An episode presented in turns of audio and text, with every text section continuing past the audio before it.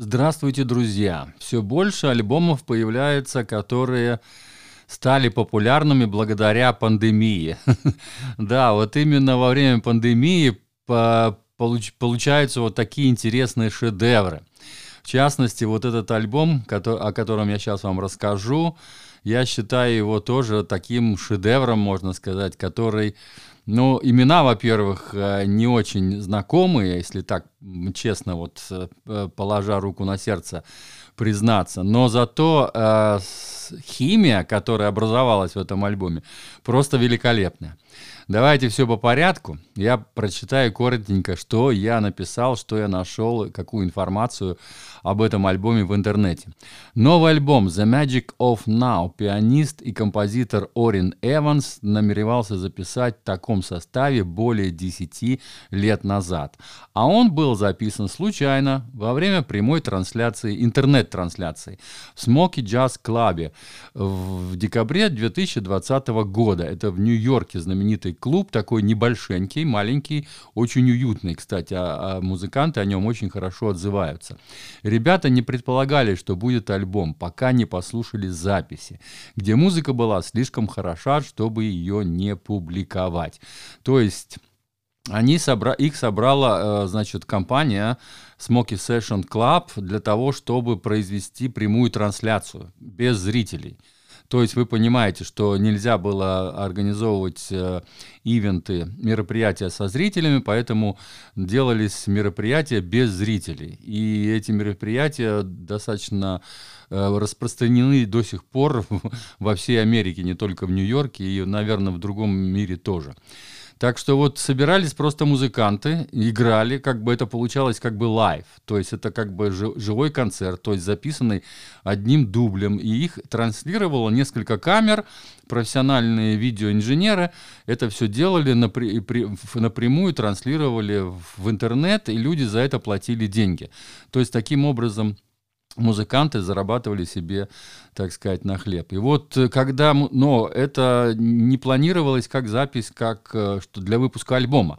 Но когда ребята послушали эту запись, они поняли, что это очень удачная сессия произошла, вот именно это конкретно.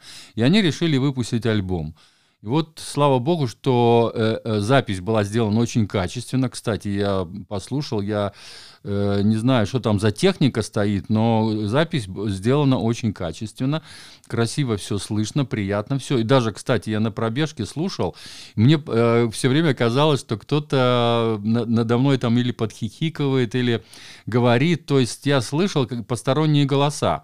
А оказывается, это сами музыканты. Они вот там в этой студии, вернее, в этом клубе, они играя, они тоже издавали какие-то там охи-ахи, там подсмеивались друг над другом или там говорили там что-то такое, вот какие-то высказывания, даже коротенькие. И это все есть в записи. Так что это действительно какой-то лайв-концерт, который просто он без зрителей. Но все голоса, все там вот эти вот их переживания, так сказать, музыкантов, дыхание, я бы сказал, вот дыхание, их души там записаны. Для Эванса это было первое выступление после закрытия страны в марте 2020 года. Он говорит, э, что это было как ребенок кондитерской, который хочет все и сразу. И, возможно, поэтому это и повлияло на запись, которая стала одной из самых мастерских на сегодняшний день. Это как ребенок кондитерской, то есть вы понимаете, что музыканты очень долго сидели дома, не собирались вместе, и вдруг они собрались, и теперь вот они могут сыграть, и нужно показать себя просто, ну, то есть они хотели сыграть максимально хорошо, максимально э, классно, и э, собрать именно такие композиции, сыграть такие композиции, по которым они соскучились. Это 20-й альбом в качестве лидера и шестой для лейбла Smoky Sessions. То есть э, Эванс вообще очень хороший пианист, ему 46 лет сейчас. Но особенно хочется отметить 23-летнего альт-саксофониста Эммануэля Уилкинса, который написал три трека к этому альбому. Три трека принадлежат лидеру и один кавер, который состоит из двух частей, написанных Билл Стюартом и Мальглю Миллером. Первая композиция, она, кстати, самая длинная, больше 18 минут, она вот из двух частей, и это кавер, и очень замечательный кавер, который знают все участники э, этой се- сессии. То есть э, вот вначале, когда я говорил, что Эванс э, собирался, э, мечтал с этими ребятами встретиться и сыграть, вот он, он с ними играл по отдельности, но вот чтобы именно в таком коллективе, вот с этим я имею в виду с басистом и с ритм-секцией, с басистом и значит, э, с барабанщиком сыграть. И вот э, они втроем очень хорошо знают вот эту вот мелодию. То есть они когда-то играли в разных составах, и, и, и когда вот они собрались вместе, они решили, что для них вот эта мелодия, вот эти две мелодии, которые они сложили в одну, каким-то образом получилось так, что, может быть, это, это в течение записи так произошло, что они сыграли подряд, и получилось, что как будто одна композиция. Вот, и они ее очень классно сделали. То есть они играли ее до этого, разумеется, они, возможно, я не знаю, насколько сколько у них там было репетиций перед этим, перед э, этим выступлением, но наверняка немножко они репетировали. Но вот у них очень она удачная, эта композиция. Хотя лучшую песню я все-таки выберу его композицию, которая называется «Либра». Она вторая по счету идет.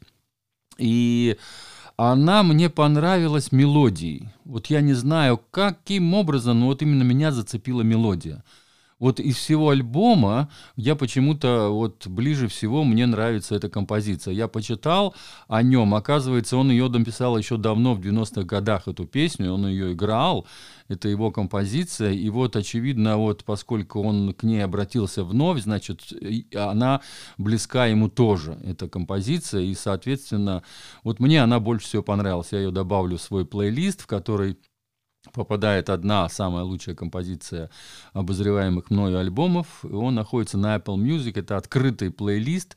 Вы можете его найти, просто набрав в Apple Music э, джаз по-русски. Джаз по-русски 3. Это уже третья, третья у меня, третий плейлист. Там есть просто джаз, э, джаз по-русски, есть джаз по-русски 2 и вот джаз по-русски 3. Там по 50 песен, когда наберется здесь 50, будет следующий, разумеется. Итак, значит, что касается теперь саксофониста этого вот молодого, поскольку весь состав уже такой, уже, как сказать, в возрасте, а тут вот молодой парень. Оказывается, он в прошлом году, в 2020 году, его альбом, э, дебютник, его дебютник вышел на Blue Note. Это самый, можно сказать, знаменитый значит, лейбл в Америке. И он очень хорошо взлетел. То есть он был как открытие года. Этот человек во все, этот вот э, кларнетист, ой, кларнетист, саксофонист, он как э, открытие года был. То есть э, во всех топах, там во всех билбордах и чатах он фигурировал. И альбом его, и его имя как вот открытие за 2020 год. Эти, кстати, тоже есть у меня на канале. Я в начале года это все выкладывал. Вот. И что еще мне понравилось, что он, как, э, разумеется, раз его три композиции, значит, он хороший композитор. Это, значит, второй, второе, что мне очень в нем понравилось, что он предлагает свои вещи, и ребята охотно их играют. То есть они, если, послушав эти композиции, сказали, да, мы будем это играть, значит, это уже классные вещи. Когда вот э, ветераны, так сказать, соглашаются играть вот эти вот... Э, они действительно хорошие вещи очень хорошие. И они очень разнообразят этот альбом. И третье, что мне понравилось в этом саксофонисте, это я сначала, когда смотрел состав, я видел, что просто саксофон написано. Но я, когда слушал альбом, я не мог понять, на каком саксофоне он играет. На, э, а, значит, альте или на теноре. Или даже, может быть, на этом, на еще меньше меньше альта, как он называется, э, не помню название, это прямой саксофон, то есть очень высокие ноты.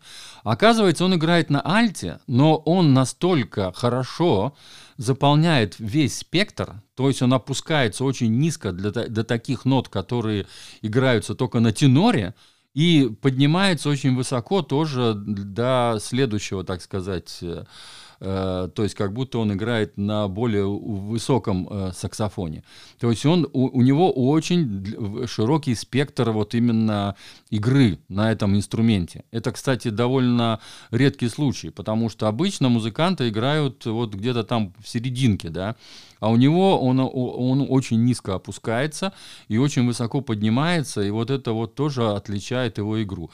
Ну и еще я хочу отметить, что он хороший бибопер, потому что это, в общем-то, бибоп, это реальный бибоп. Вот альбом, это можно, конечно, сказать, что это contemporary джаз, современный джаз, но я все-таки склоняюсь, что это бибоп, потому что все-таки э, и так играть, это нужно, э, так сказать, ну, он так умеет только бибоперы.